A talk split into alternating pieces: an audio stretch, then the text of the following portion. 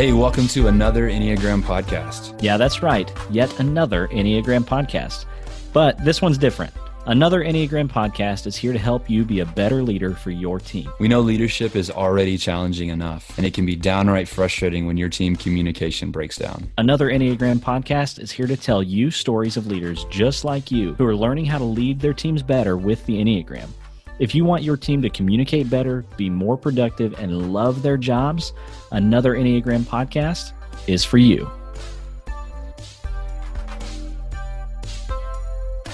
Hey, welcome back to another Enneagram podcast.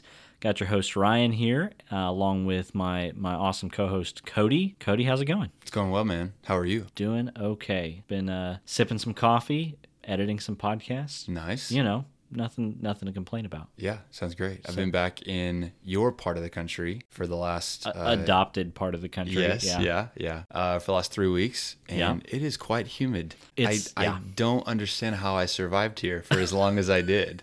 I feel like I've been like hanging out in the rainforest the last few weeks. You got all the benefits of going swimming without the swimming pool. Yeah.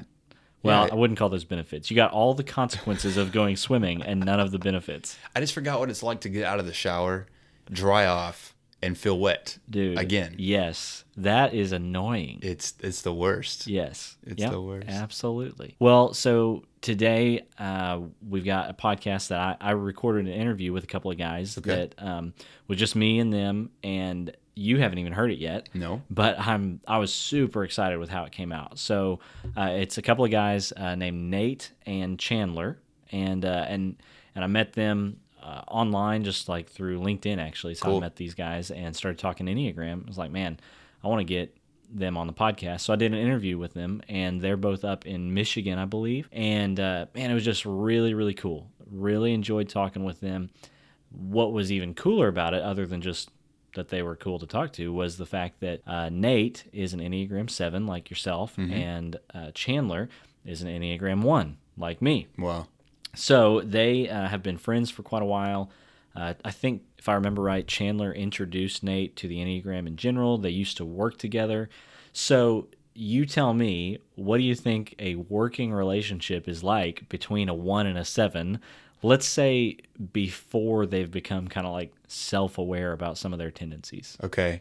So I've been hanging out with my sister the last few days, who is a one, right? and um, sometimes I forget about our dynamic when we get to hang out with each other. So, for example, last night I'm uh, on my phone.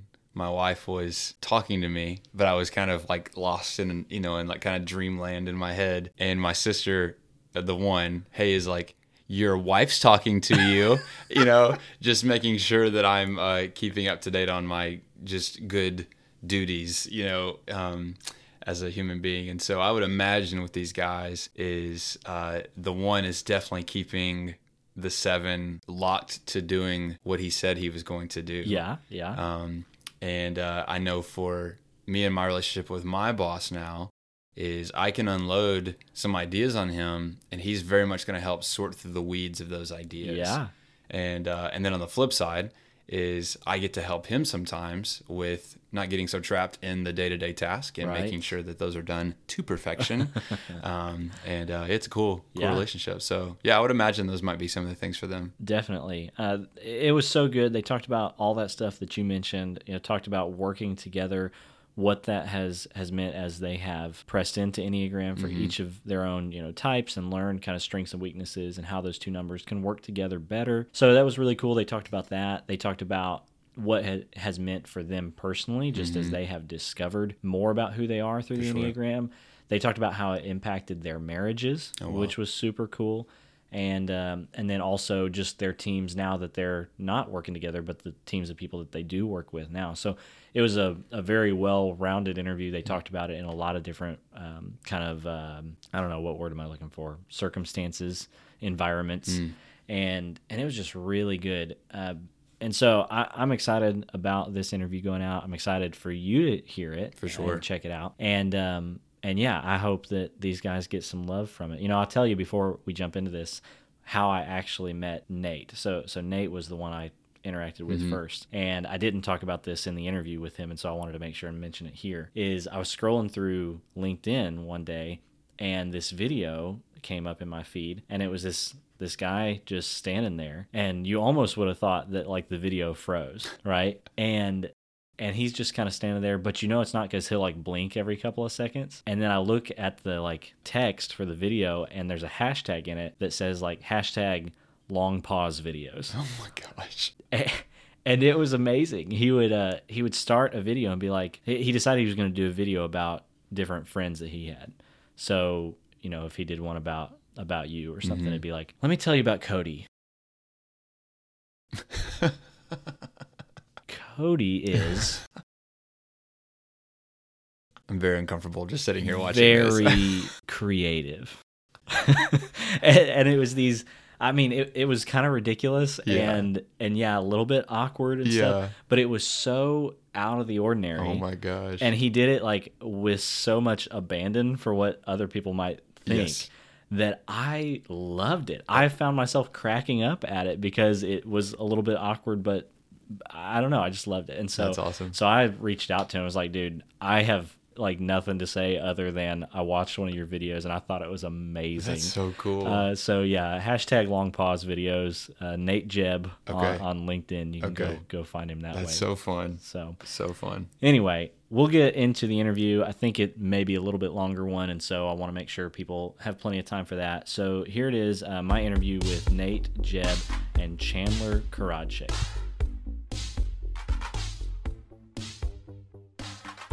All right, Nate and Chandler, welcome to another Enneagram podcast. Excited to have you guys on today. Thanks. Yeah, I think we'll learn something. Oh well, I'm I'm excited to have people on who who can you know teach some other people something. So maybe it'll be beneficial both ways. So uh, Nate and, and Chandler here, why don't you guys take just a minute to introduce yourselves, uh, where you're from, what you um, what you do, what your experience has been with Enneagram, just so people listening can kind of get to know you a little bit. So uh, who wants to go first? I'll, I'll kick it off. Okay. Um, well, I think first the context is Chandler and I, because that was that was the thing that helped Enneagram help most.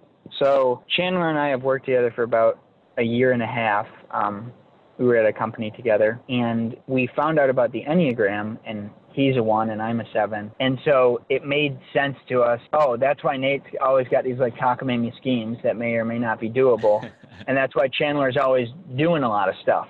You know, so what what what we had been frustrated about whenever we were frustrated was I'm thinking, man, Chandler, you got to get more creative, and he's thinking, Nate, you got to get down to business. Yeah. And and when we realized seven and one, we kind of started thinking of ourselves as maybe two different halves of uh, the same brain or something, you know. And so Hmm. if I can come up with a bunch of cool ideas, and then he can help start doing them, that works a lot better. And we just were expecting that we both would do both, Yeah. but once we started splitting it up, it worked better. I love that. That's awesome. So yeah, give us a little bit more introduction to to just who you are, kind of how you learned about Enneagram, and and um, maybe how that's been helpful even in other places. Sure. Okay. Well, um, I I'm Nate Jebb. I live in Holland, Michigan. I've been in sales for the past ten years, and I learned about Enneagram from, I guess I'd heard about it multiple times, but I learned learned about it from a small group that Chandler and I were in together at our church. And um, and it, uh, the context was we were trying to we're always working on our marriages, and so my wife is a six and I'm a seven, and when we learned about it, it was really kind of like I just said with Chandler, it was really um, clarifying because when I get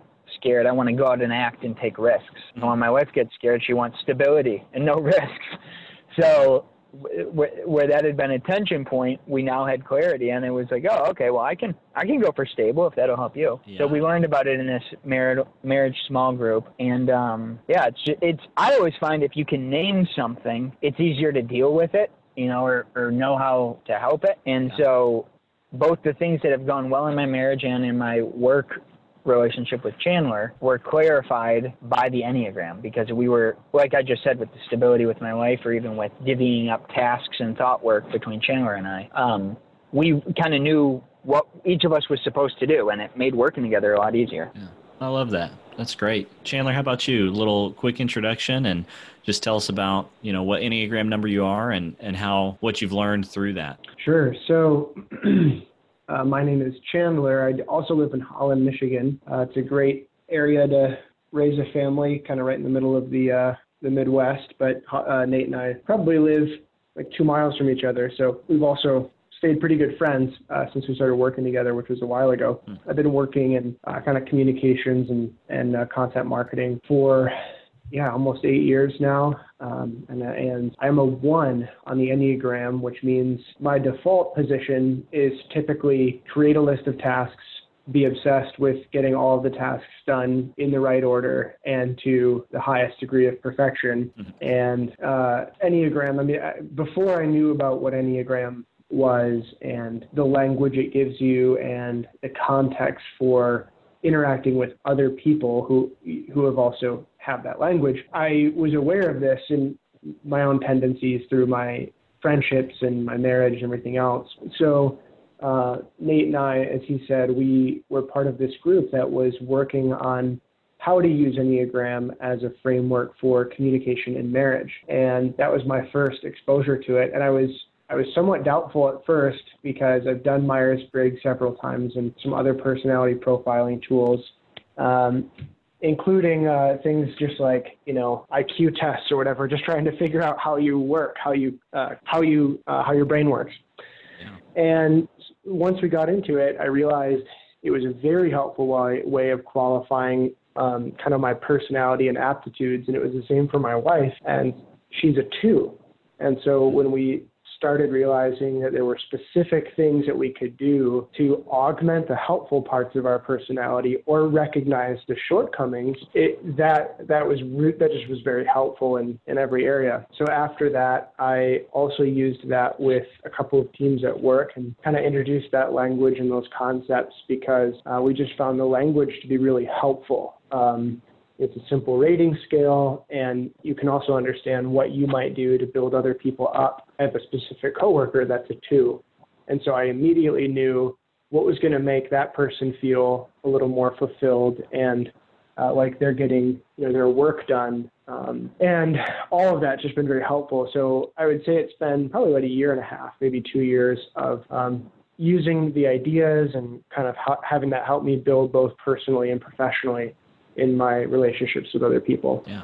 That's awesome. Well, I love all that, and and I love having the two of you guys on together, uh, being friends uh, that have worked together in the past, and and just friends outside of that. Uh, I specifically love though, and I didn't know this till we got on here, that uh, that you guys were a seven and a one, which is funny to me because I don't know if you have caught any of the previous episodes of this podcast, but I'm a one, and my co-host Cody, who's not on here today but normally is, is a seven. Uh, and so I, I love that. I'm expecting to learn some good things that I can take back to my relationship with my co-host. So excited about that. So yeah, it's a fun relationship dynamic. Yeah, yeah. Well, and it it should be right. And I think sometimes different numbers, you know, numbers get along with with anybody, right? Depending on how healthy or unhealthy they can be.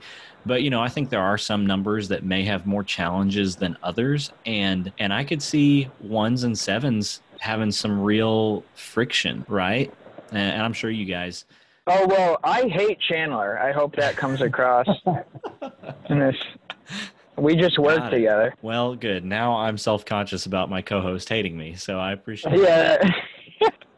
Uh, well, I actually have some good. Okay, so you're saying you want to, you know, learn some stuff there's we have some funny stories. And chandler even as you're talking and i'm talking i'm trying to think of like anecdotes. Because we've had i mean i don't know if it's if we've really said it as straight as it is but like we're great friends. We hang out all the time. I call chandler every day. And so we do have some good anecdotes. And i think um, one of them is i because i'm so like zany creative i like to work on just blank pieces of printer paper. Uh-huh. so when I'm like when we were working on a project together, I'm trying to think of uh what was something that we worked on. We we so we're in West Michigan for sales. We're trying to get a hold of business owners, right? Hmm. And I would tell Chandler like I'm gonna go work on this, and I would take like a stack of printer paper and like go in a room and like literally draw scribbles. It's like it looks like kind of crappy drawings of what a business owner might look like, and and and like kind of mind mappy stuff and then I'd come back to him and be like, "Here's what I made," and he's like, "Well, I don't really know how we're gonna like turn that into a sales model." And right. then we we kind of like I don't know if we ever got into a total swing of it, but we found a lot of the time what would happen is I'd bring him that kind of gobbledygook, and he'd. And one question we like to ask each other is, well, what's the next action? Hmm. And Yeah. and so he would always what he's good at, what his brain's gonna do when he sees that gobbledygook is he's gonna clarify it and he's gonna make it into a task list. So he'd look at the list and be like, okay, well you you wrote like marketing companies and drew like an arrow going up. So what is that all about? And I'm like, well, you know, I give some explanation. He's like, well, have you made a list of the 30 marketing companies in West Michigan? I'm like, no. And actually, I'm not very good at research on a computer. So could you do that? He's like, yeah, I'll do that. But what I am good at is striking up a conversation with people just on a random phone call. So he'd, I'd give him this stupid drawing saying marketing. He'd uh-huh. say, have you made the list? I'd say, no, will you make it?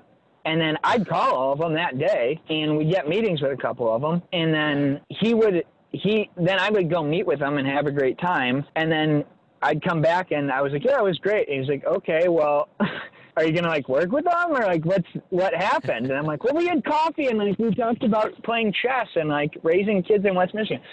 And he he would always like keep me on track and reminded. And then we would joke because on days where we would work like separately, let's say I'd like work from home or something, he would call me and be like, "Oh my gosh," I'm like, "I'm dragging," and I'd be like, "Oh my gosh, I'm completely scattered." And then we would, you know, I mean, we'd come together, and I'd bring a little energy, and he'd bring a little focus, and I don't know, I don't know if I'm representing it totally, like the specifics, right, Chandler? But that I just remember thinking that time when you would like put white pieces of paper on my desk, like do this thing, and then I'd like go into a room and call on the people. that that worked well for us. So I don't know if you can think of any other riffs off of that, but that was a good that was a good way of working together. I love that.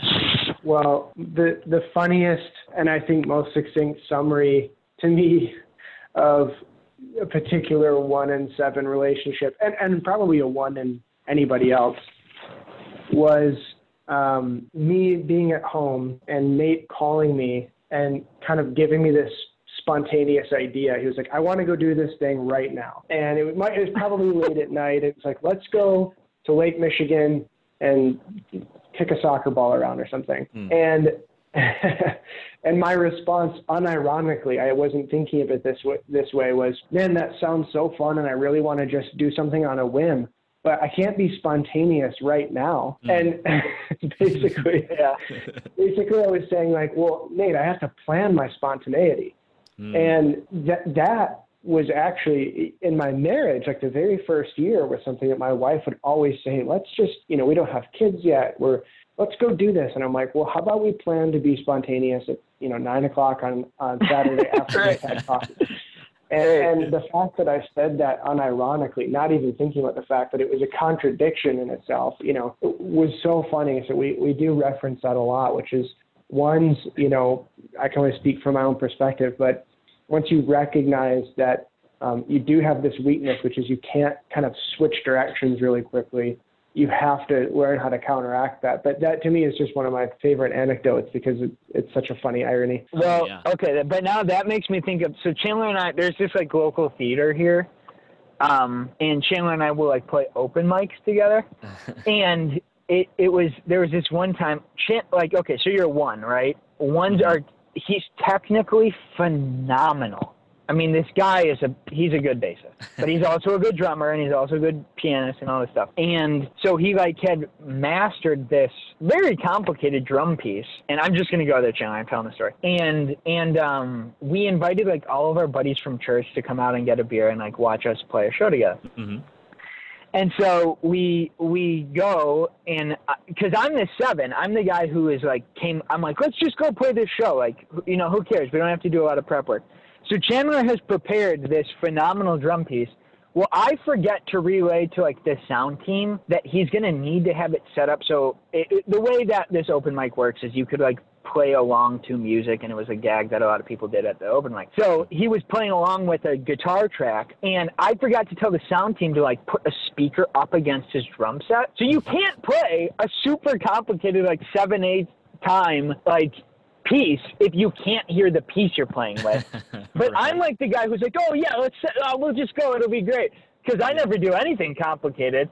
And then Chandler shows up, and basically, long and short of it is, he can't hear the piece, so he can't play along with it. So then I am like, so then I start improvising some zany piece, and the long and short of it is, we get like in a not a I mean we didn't punch each other, but there was a, there was a little bit of a fight on stage in our live show. And so then because it's the two tensions, right? It's like I want to go to like just spontaneous wacko land and he wants Right. to like execute something with excellence. And so then we get off stage and all of our friends from church like make fun of us. They're like, "Oh, wow, boys, you know, really? You let it all hang out there on stage."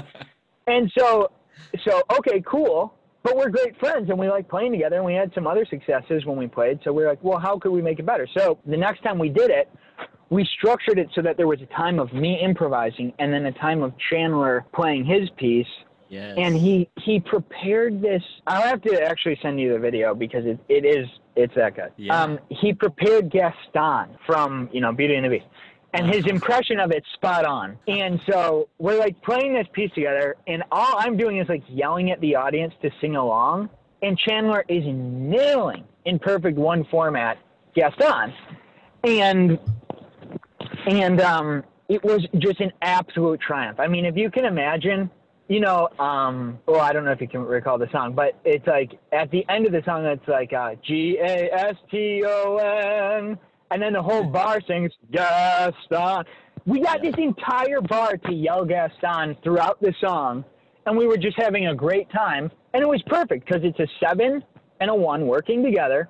We tried it, we failed, we figured out like a way around it and then when we came back absolutely nailed it and it's still i mean it's something that i i hope yeah chandler and i both think that was a triumph and we yeah it's on youtube so Wow, so that's that's that. some Yeah. tips I'll have to check that out and we'll link it in the show notes as well. But yeah, it definitely sounds like you guys have found some of the tension, but then found ways to work through it, which is awesome. I love that. Um, what What do you think is some of the the big insights that you guys have picked up about yourselves as you've processed this Enneagram stuff? do you want to go chandler i've talked sure. well, I think the biggest thing is is part of what I was saying at first, which is it's very difficult for me to, or it has been historically, to switch directions and to do it quickly. I like to think that there's a plan that's going to be followed and going to be seen through till the end, and the end result is going to be sort of you know better than what we had expected. You know, under promise, over deliver on on everything. You know, even if it's just the dishes, mm-hmm. and that it's really not sustainable and it's really not healthy. And one of the things I learned the first couple years of marriage, I haven't been married that long, just uh, just over five years, but just in the first couple of years, learning that it's really healthy for myself, mentally and physically, to let some of the the almost like OCD, like you know, those compulsions go, and um, you know, for those people who are married, um, maybe stepping back and looking at how that may be working, but in your marriage. But for those people who aren't married, thinking, how do you find, um, you know, a partner that it can pull those tendencies uh, out of you or maybe reshape them in a way where it's healthier for you. So for my wife, you know, it was she would she would encourage me to say, you've been working on this for a long time. It's okay you step away from it. It's okay that you take time to reset or restore yourself a little bit.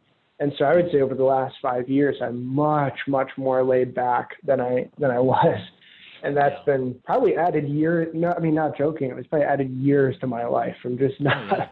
not worrying about things or kind of obsessing over them. So I think if, if there was one thing that far and away was um, my takeaway, it's just been that you have to recognize those destructive tendencies even in yourself, and and, and of course in the in the um, Enneagram text, you know, and what people have written about it, they do point out an unhealthy one is they do get myopic. And so for me, Myers Briggs gave me some of that that perspective, but the Enneagram I think made it more relatable and then also gave me language to talk about it with my wife and friends and whoever else, or even setting up my work schedule. Um, so one quick, easy way of demonstrating that is, you know, I knew that when this COVID stuff started hitting, working from home was going to be easy for me because I'm able to set and keep a schedule. But I also knew the challenge would be I would always be drawn back to work because it's right there. It's Mm. right there at home with me. So it, releasing that re- and recognizing it, I I think are probably really huge benefits for me. Yeah, no, that's awesome. I uh, I identify with a lot of that stuff that you just said. In fact, uh, whenever I do like Enneagram workshops or something, one of the little like half jokes that I tell about Enneagram ones is that the ones in the room can load the dishwasher better than you can. Is that yeah? that's right. Yeah. that resonate?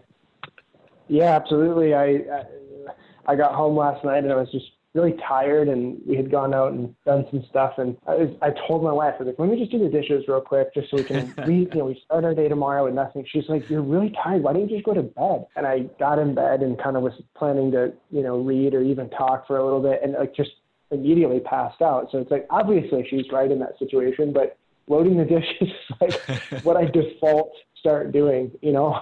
yep. Kind of looking for something to do and I want it to be really good. Yeah. No, I totally get that. That's um yeah, I love that. I've had a lot of the same experiences in in marriage and just learning about myself as a one and how that affects others, especially those closest to you, you know, like a spouse. So no, I get that for sure. Nate, what about you? What's been some of the the biggest insights about yourself that you've had uh, through the Enneagram? I think getting rid of shame probably for what I mm. can't do. Um, when I uh, I was working at this marketing company in Cincinnati, and you know I think every company since China started making mugs has like company mugs, and we uh, accidentally bought like 300 mugs. I think it was truly like an order for 30, and I was like, whoops, we got 300. Oh no. So I tr- I was like, well, I told the CEO, I'm like, don't worry about this. We'll we'll turn this in, we'll turn we'll make this right. So the only way to get value to something that's not that valuable is to get it autographed. Duh, you know. I mean, or at least that's a principle that I. Yeah, okay. It's like a, it's a crappy basketball, but here it is. It's autographed by MJ, so now it's worth a million dollars. Right. So I got the coolest guy in the company to um, to sign all of the mugs, huh.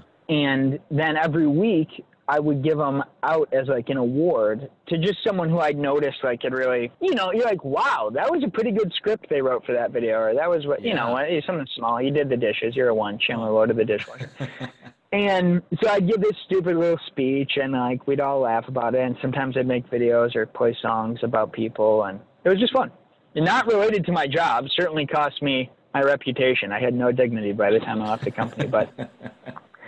Um, I know that a lot of the people there had told me like, well, that brings a lot of fun to the company, and we like that. Um, but if you had asked me like, how did I do when I was at Epifio, I'd probably be sh- ashamed and discouraged, and I'd tell you, well, I did okay, but I didn't. Um, I always had trouble following through on my tasks. Like I would have said something like that to you, hmm. and and it's true. I, you know, I do, and I've done tons and tons of reading now on like task management, and I love the book Getting Things Done by David Allen and all of this mm-hmm. stuff. But um, if it's almost like which metric you want to pick, I would like if if it was like Nate, how'd you do? I would say, well, not great because I didn't write down a list every day and follow through on it. Though I followed through on mm-hmm. some of it. But now I'm like, well, yeah, but I a lot of people really got some joy after a long work week. You know, we'd always have those meetings on Friday.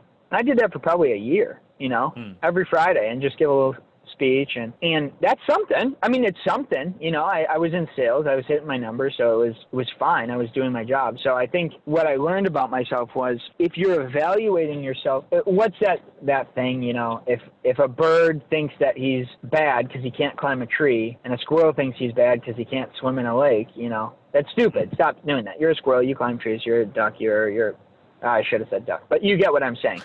People are good at different things. And I was asking myself, am I being a good one right now? Well, no, I'm not being a good one. I'm not a one.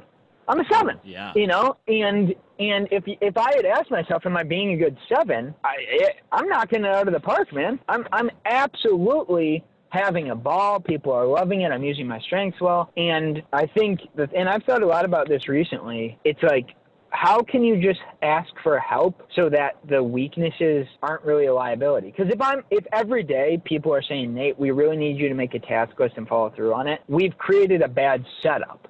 Because I'm not bad at following through on tasks, but you know what's going to happen on task number three? I'm going to be out doing task number three. I'm at FedEx Kinko's. I hit it up with this guy in the yard, and he's an architect here locally, and we talk for 20 minutes. Now I'm going to miss my last tasks on the on the list But then one year later, when we're looking to branch out our marketing for architecture firms, I'm going to call Dave that I met at FedEx Kinko's, and it's going to be awesome. That's what I'm bringing to the table. Hmm. And and um, so Peter Drucker, you know, the management wonk, has this hmm. thing where he says, you know, always put people in positions to use their strength, and then just find a way to work their weaknesses out of the equation. So if you have an accountant who truly wants to sit down and do the numbers and they could not be better at it, they could not be more detailed, it's so fun for them.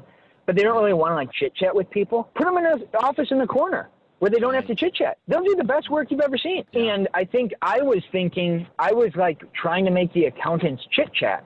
Well, hmm. just don't do that. That's a dumb setup. And so what has occurred to me is if you get the setup right, it can really strip some of the liability away. Because I have weaknesses, but I also have some superpowers. And so set it up so that Nate gets to meet people in the FedEx Kinko's driveway and also set it up so that he has people supporting him with his task list. So I think one thing I've been working on now is I'm trying to build a structure around me, you know, with even just people. I, it's crazy. I, I've found I don't think I can do Microsoft Excel very well. So stop trying. You know, get yeah. someone who's good at Excel and ask them to do it. So what I've learned about myself is I'm a good seven, but I'm not a good one. Well, I think that's brilliant. I love like you're talking about measuring yourself, the the scale, you know, at which you're measured against, and yeah, and and I love that. That's brilliant. Um, have you guys? I mean, I know you've already been talking about it a little bit, but how else have you guys found this conversation to be helpful in the context of of a team or a group that you're working with? What do you think, Chandler? Well, if you have people who all have had some exposure to the Enneagram idea, it's so helpful to know the most basic ways to make people feel focused, valued, appreciated, and connected. Because, which is how you're going to get either, you know, great partnership or great work, you know, great results out of that relationship or the, the work that you need to do. And so I work with somebody who's a two, and I think I said that before. And so, you know, in the back of my mind, if we're working on a project, I can hold these these two things in tension, and those two things are one, I mean, work always has to be very clear. If you're trying to get a specific outcome, you need to define the outcome very clearly. Mm. But two, if you want someone to emotionally feel attached to the work and feel like they know how to produce something that's going to be helpful at the end, you might just tack on the phrase, this will be really helpful to me and the team because A, B, or C. Um, or this will really help me meet my objectives, and I really appreciate you taking this on. That might be what gets them through the extra two hours it takes to do that versus saying, well, I'm certainly very clear about what I need to do. Um, so if you're gonna if you're going to give someone some yard tools and say I need you to clear this 3,500 square feet of space and I need it to be done in three hours, well they're very clear about what they're going to do. But depending on how much you know about them, you might know it actually means more to them to say, you know, this is a space for me to garden. And so I'm going to use this to grow food and, you know, X, Y, Z. And that might actually be what produces your better result. Um, because not only are they clear, which, which everyone needs, but they have sort of been motivated, I think, in the right way to, to want to do the work. And so I would say from a professional standpoint, it's very helpful to know um, what people, how they're motivated and clear and all those other things. I think if you're um, maybe you're talking about somebody who's you know at a different point on the spectrum, not a one or two or a seven, you might know that if they appear argumentative, they're really just trying to get to that point of clarity, um, or they might be really passionate about sticking to a point because they truly believe that that's the right thing, or they might be you know a peacemaker and they're really just trying to get everybody to um, to get on the same page. And maybe that's a person who's better suited for a and not b because b just needs the hard driving person but they don't need a lot of um, agreement on something. So it, those are all kind of just scenarios but um, a lot of them i've found you know as you are with family or, or you're working um, if you have that in your back pocket. And then of course if they know if they've kind of had the discussions about Enneagram, it brings a whole other level of clarity because you can say, hey, as you know, somebody with these traits to your personality, let's figure out how we can do this um, the best way possible. And I think if you're willing to just share about that, it's like, oh my goodness, now now we're on a totally different page. We're so much clearer. We know what the other person expects, and eventually that just probably becomes more and more of a inherent part of how you're communicating. So kind of a long-winded answer, but I guess those are just. No, I, I love it. That's what Um, comes to mind. and even thinking about you guys working together, uh, you know, a one and a seven, you know, I, I know one of the biggest insights for me uh, as as a one looking out at several seven friends that I have, and, and Nate, you know, I'd love to hear your feedback on this too, if if you think it's off or whatever. But um, one of the things I have found is that you know I like to put things in motion whenever there's an idea or a desire for something to be done. My kind of reaction is to be like, okay, well, let's do it. Like, what do we need to do to make that happen, right? And then to start to systematize and organize and and get everything ready to implement, right? And then seven friends that I have, and even sevens that I've worked with, seem to be these like idea factories, right? Just cranking out idea after idea after idea. And for me, Enneagram was helpful in that conversation because I had to learn that, okay, not every idea that my seven friends crank out is something to be implemented, nor do they always expect every idea that they have to be implemented. Has that been true for you guys? Is that an accurate thing or, or anything there for you? Yeah, I'll, I'll go. There, Yeah. There's a, um, I mean, because this is kind of business context. There's a book called Rocket Fuel, Mhm. and it talks about a partnership. It says basically, you're a small business. You're kind of going to have like the crazy visionary, has a million ideas a week guy, and then you're going to have an integrator who takes those ideas, picks the one out of the million that is worth doing, and then gets it done. And it's a very good book. It's based off of this whole model called the Entrepreneurial Operating System, and it's worth looking into. It's all written by Gino Wickman.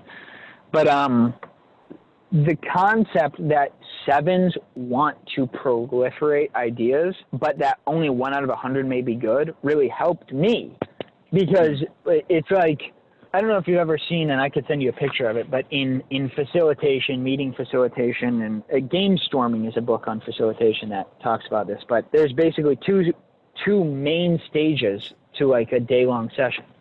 There's what they call divergent thinking, which is where you just come up with a bajillion ideas. Some of them are good, some of them are weird, some of them are whatever. And then there's the second half called convergent thinking, where you take out of all those ideas, you prioritize them, organize them, pick which ones are valuable, make next action steps, make a plan.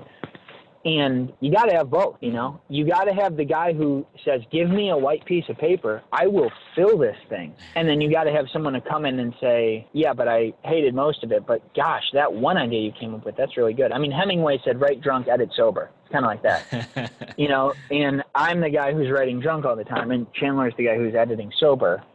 And um, it certainly has been the trend that I have a lot of ideas, and that a couple of them really are good, but that if you take me at face value, like if you think our relationship is Nate's going to come up with an idea and Chandler's going to get it done, we're going to have a problem because we're going to go a million directions and we won't get anywhere. But if you think Chandler is like our our I think of like a music producer. You know, you've got like the artist who's like, well, what if I did these lyrics? And the music producer's like, no one wants to hear that.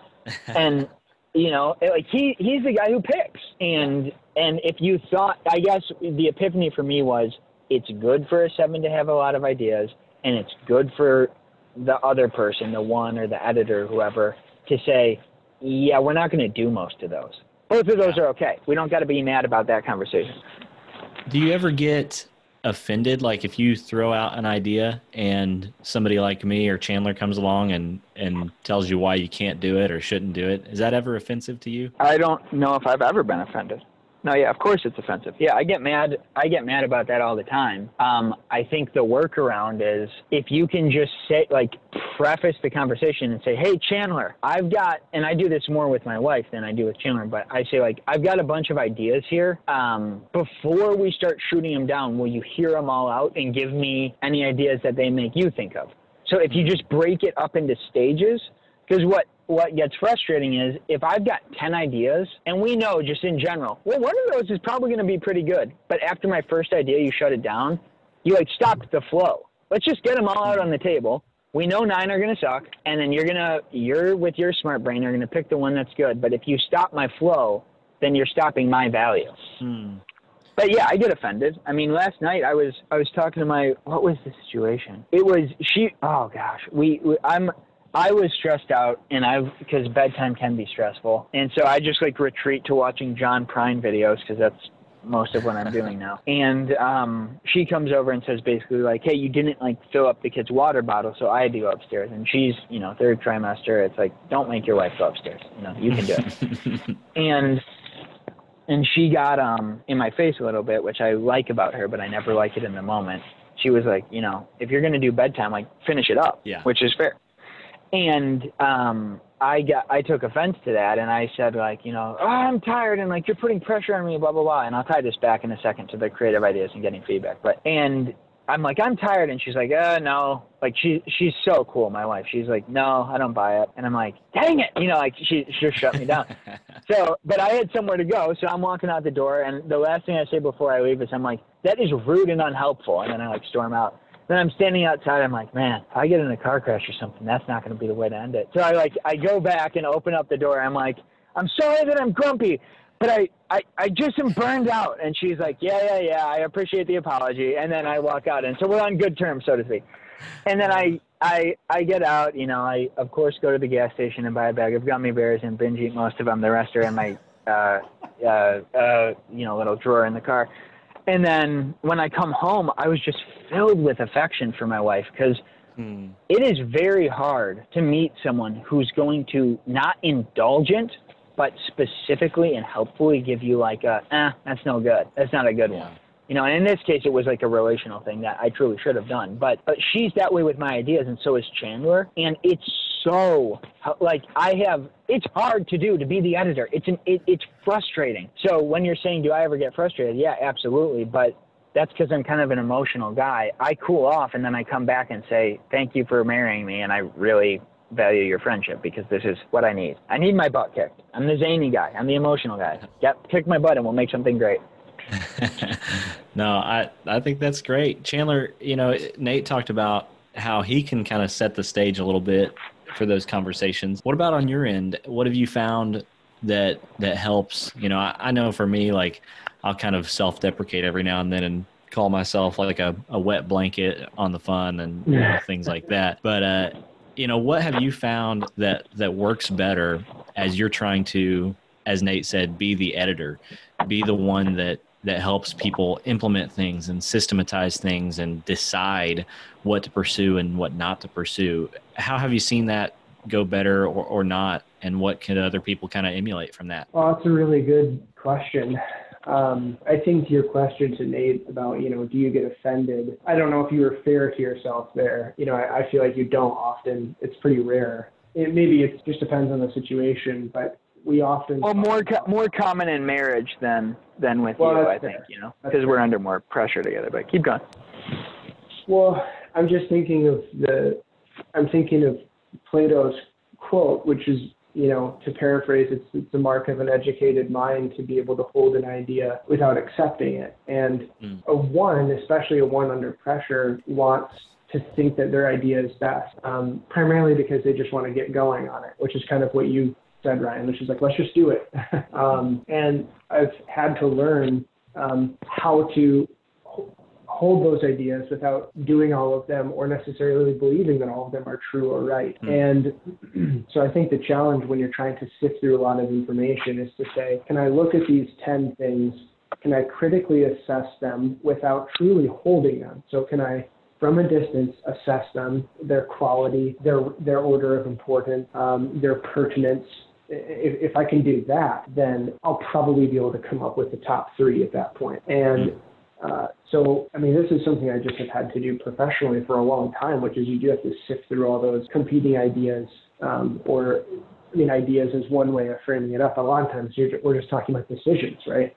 Do you Mhm. hire person A or do you um, make, you know, choice B because it seems to, to have some advantages? So I think being able to hold the ideas um, in a way where you can fairly consider them and then kind of determine which ones really are um, best fit the criteria that you have. Um, I think I'm trying to think of one specific way or really what I'm trying to think of as a practice that I've found. And I think probably it's something akin to just pros and cons, but um, just asking clarifying questions like what exactly are we trying to do?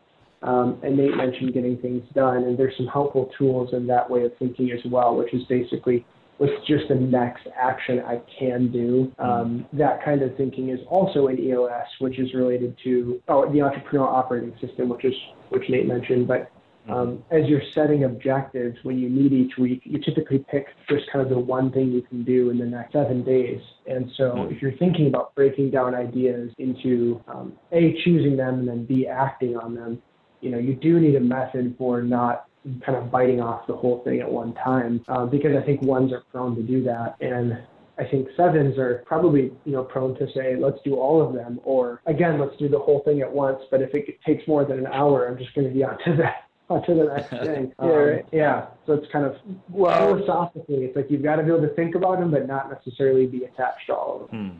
Yeah. I and I have one that go. I, I don't. I you're asking for kind of like tips or whatever and and related to the the frustration point that you asked mm-hmm. how do, how would a one avoid frustrating someone even though they're the editor mm. in my experience with chandler he didn't do that in the in the if I don't get and Chandler saying I don't get frustrated with him that often, that's true. The reason that I don't get frustrated with Chandler is not because I don't like what he's saying. It's because he wins my trust over all the time before we hit that situation. Hmm.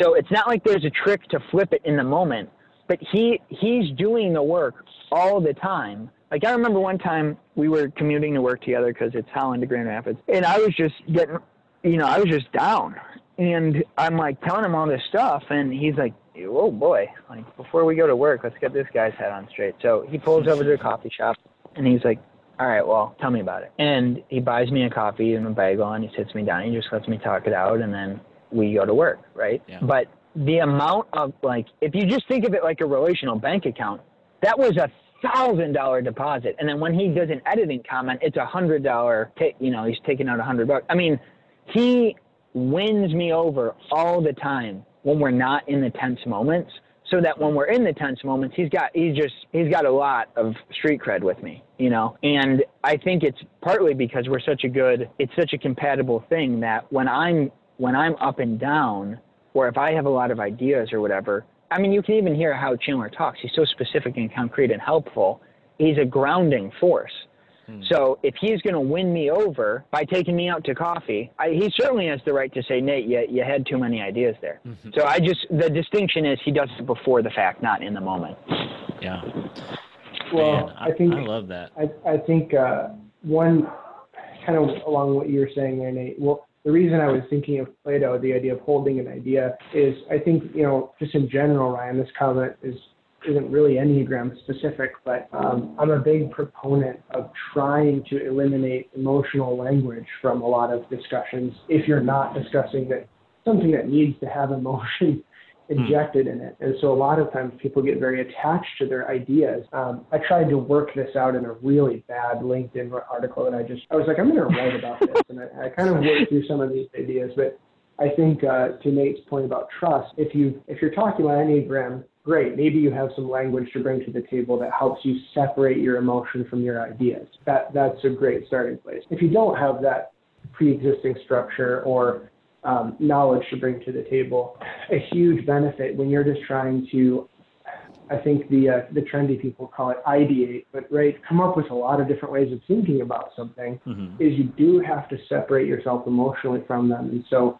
um, just let's say it's Nate and myself. We're thinking through some ideas. We really want to help this local business owner just with some challenges that they have. Um, you have to be willing to say some of my ideas are going to be bad, and it's much better for both of us if one of us calls that out and we just move past it. And that's really, really hard, for example, in a marriage. But in a lot of working relationships, it's I think it's going to become a really valuable skill to have that detachment from your specific way of looking at something. Um, because people really do put a little bit of their own ego, obviously, when you're putting forward an idea. And so Nate frames that up as, uh, you know, having trust in each other. I think the other side of that is also just taking your own emotion out of the equation and saying, um, I'm just going to present what I have to offer. If it works, great. If it doesn't, then hopefully we get to the best idea. So that, that I think that's just another side of the equation. Well, and I think those two things that you guys just said work so well together. Um, you know, I, I, I completely agree with trying to you know remove emotion is a weird way to say it for me because I don't and I don't think you mean it this way, but obviously not that all emotions are bad, but they can certainly Right. cloud things. Um, Yeah. but that in context with what Nate's talking about, which man is just like a breath of fresh air to me, is this idea of you know ones or whoever the the editor just to continue to use that language doesn't have to you know get it perfectly right in the moment or say this exact phrase but it's so much more about the the relationship ongoing before Yeah. and after the editing Yeah. process and that is i think that's an amazing insight and so i love that that's man that's just great for me to hear even if nobody else even listens to this episode uh, Right. so I love that, and I, I appreciate those insights there. So let's kind of wrap it up here pretty soon. Anything else, just from you guys, kind of last words to any leaders or or you know team leaders of any kind out there that might be listening to this, uh, who who have been working through some enneagram stuff. Do you have any challenge? Well, I guess all I would say, you asked a specific question, Ryan, which is how would you maybe frame it to people who are, uh, and if I understand kind of what you, you do, you know, you're, you're teaching people and they want it, they're wanting to implement it in a way where it's helpful for their teams. Mhm. So I guess my last thoughts would just be, A, it's incredibly helpful. Um, take advantage of it because it, it sounds simple, but it, I can guarantee you it will give you a different set of terms that are actually human and usable. Hmm. And I would juxtapose that against something like Myers Briggs, which I think is helpful because it's very deep.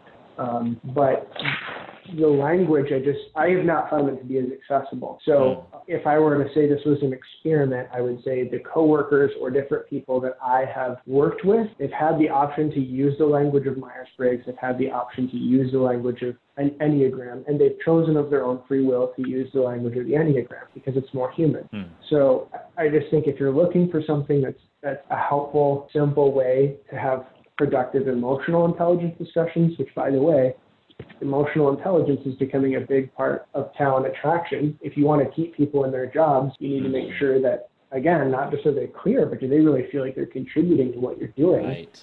um, this is a great way to do that. And I, I have no, um, I haven't gotten the check in the mail from you, Ryan. So it's, it's like I'm not getting, I have no incentive to say this other than that it's true and my experience has been really positive. So my encouragement would be that it's it's the simplest way to kind of start that discussion around emotional intelligence. Love that, Nate. What you think? Um, well, I've had a couple times in my life where I got really down, and one of the things that I was surprised was really effective was the phrase "so what." So like I'd be, I'd be, you know, I'm in a pit, I'm crying, I'm calling my parents, I'm making a whole stink, and occasionally I would say to myself, like in the middle of a, you know, a, uh, a bad funk, I would just say, well, so what? You know, because the narrative you're telling yourself is like, you know, and this was back in college is when I really hit a low point, but I was like, you know, I'm not, I'm not doing well in school. I, um, I, I just don't want to be here. I'm tired of the relationships I'm in.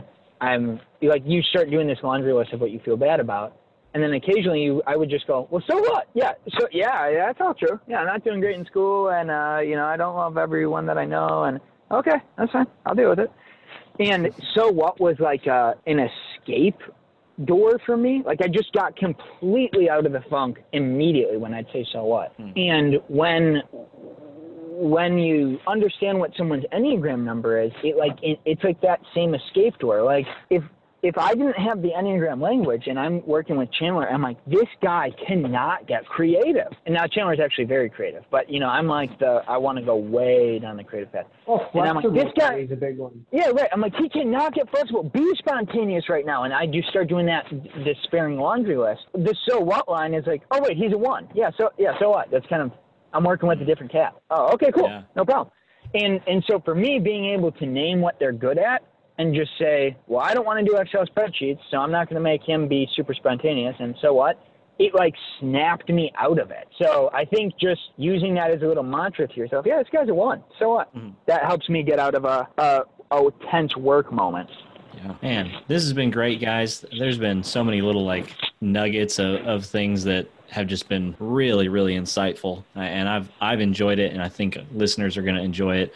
I feel like I could just continue to ask a question every few minutes with you guys for quite a while and then just listen to your thoughts on it because um, it, has been good stuff and it's cool to have two guys that have worked together that can have that uh, that shared experience that can talk about it in this kind of a format and so I have appreciated that and who knows maybe we'll have you guys back on at some point in the future and uh, we can hear more of this good stuff. Cool. All right, sounds good. Thanks, Ryan. Let us know how we can help or uh, kind of promote what you have going on and help spread the word. Absolutely. And, you know, I connected with both of these guys over LinkedIn. So, uh, assuming it's okay with them, I'll put their uh, LinkedIn stuff in the description yeah. for this podcast. So if you want to connect with them, you can do that there. And um, not sure who we'll have next on here, but we will catch you on the next episode of another Enneagram podcast.